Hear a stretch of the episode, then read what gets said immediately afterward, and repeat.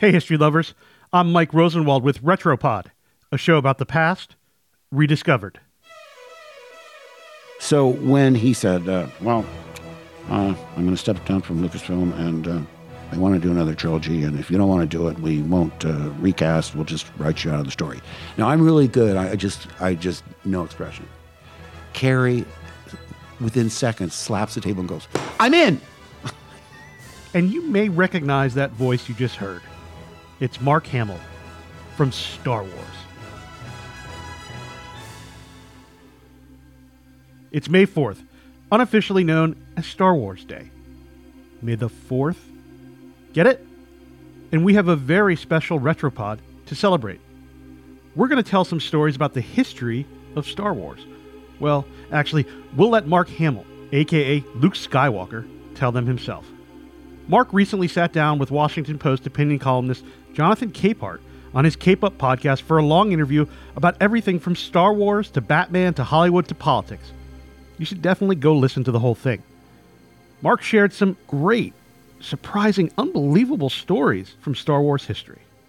Like how we can all thank George Lucas's wife for Mark Hamill, Carrie Fisher, and Harrison Ford. I do know that there were two sets. There was a, a Han, a Leia, and a Luke.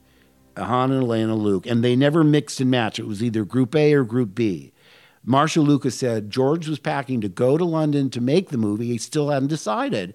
And she takes credit for urging George to pick Carrie, Harrison, and me. Weeks later, my agent called and said, they want you for, for the part. I said, in what? In Star Wars. I said, and they're sending the script out today. I said, oh, okay. And I got the script, and I couldn't remember who, what character I had, was in the screen test. Because on the title page, it said, uh, The Adventures of Luke Starkiller, which was my name before they changed it. And they didn't change it until after we filmed the scene. I'm Luke Starkiller. I'm here to rescue you. In fact, I looked on the call sheet. I said, wait a minute, sixty-five or whatever scene it was. I said, we already did that two weeks ago. They said, uh, they're going to reshoot it. I said, why? I said, there's a name change. I said, what's the new name? And I said, ask George. And I said, George, what's my new name? He goes, Skywalker.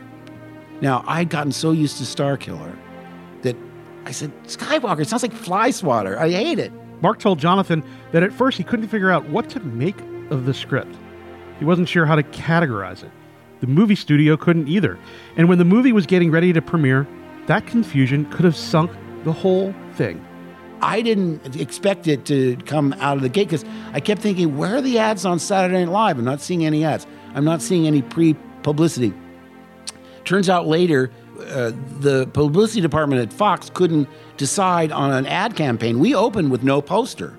None. Just, they just put photographs outside because they couldn't figure out what, which way to go. The poster came weeks, maybe even months later. We only opened in thirty-two theaters, and it was all seventy millimeters. So on the day of the opening, May twenty-fifth, seventy-seven, the driver picked me up to go do A D R, which is dubbing, uh, additional dialogue recording for the thirty-five millimeter prints. And I said to the driver, hey, can you go buy Grauman's Chinese? Because I want to, it's now man's Chinese, but can you go by the theater? I want to see what it looks like out on the marquee. He said, sure, because we were going in uh, deeper into Hollywood. So he goes by, I couldn't believe my eyes. There's lines around the block. But one of my favorite stories is what Mark told Jonathan about his relationship with the late Carrie Fisher. You know, again, she turns to me, she goes, Mark, what kind of parts are there in Hollywood for women over fifty?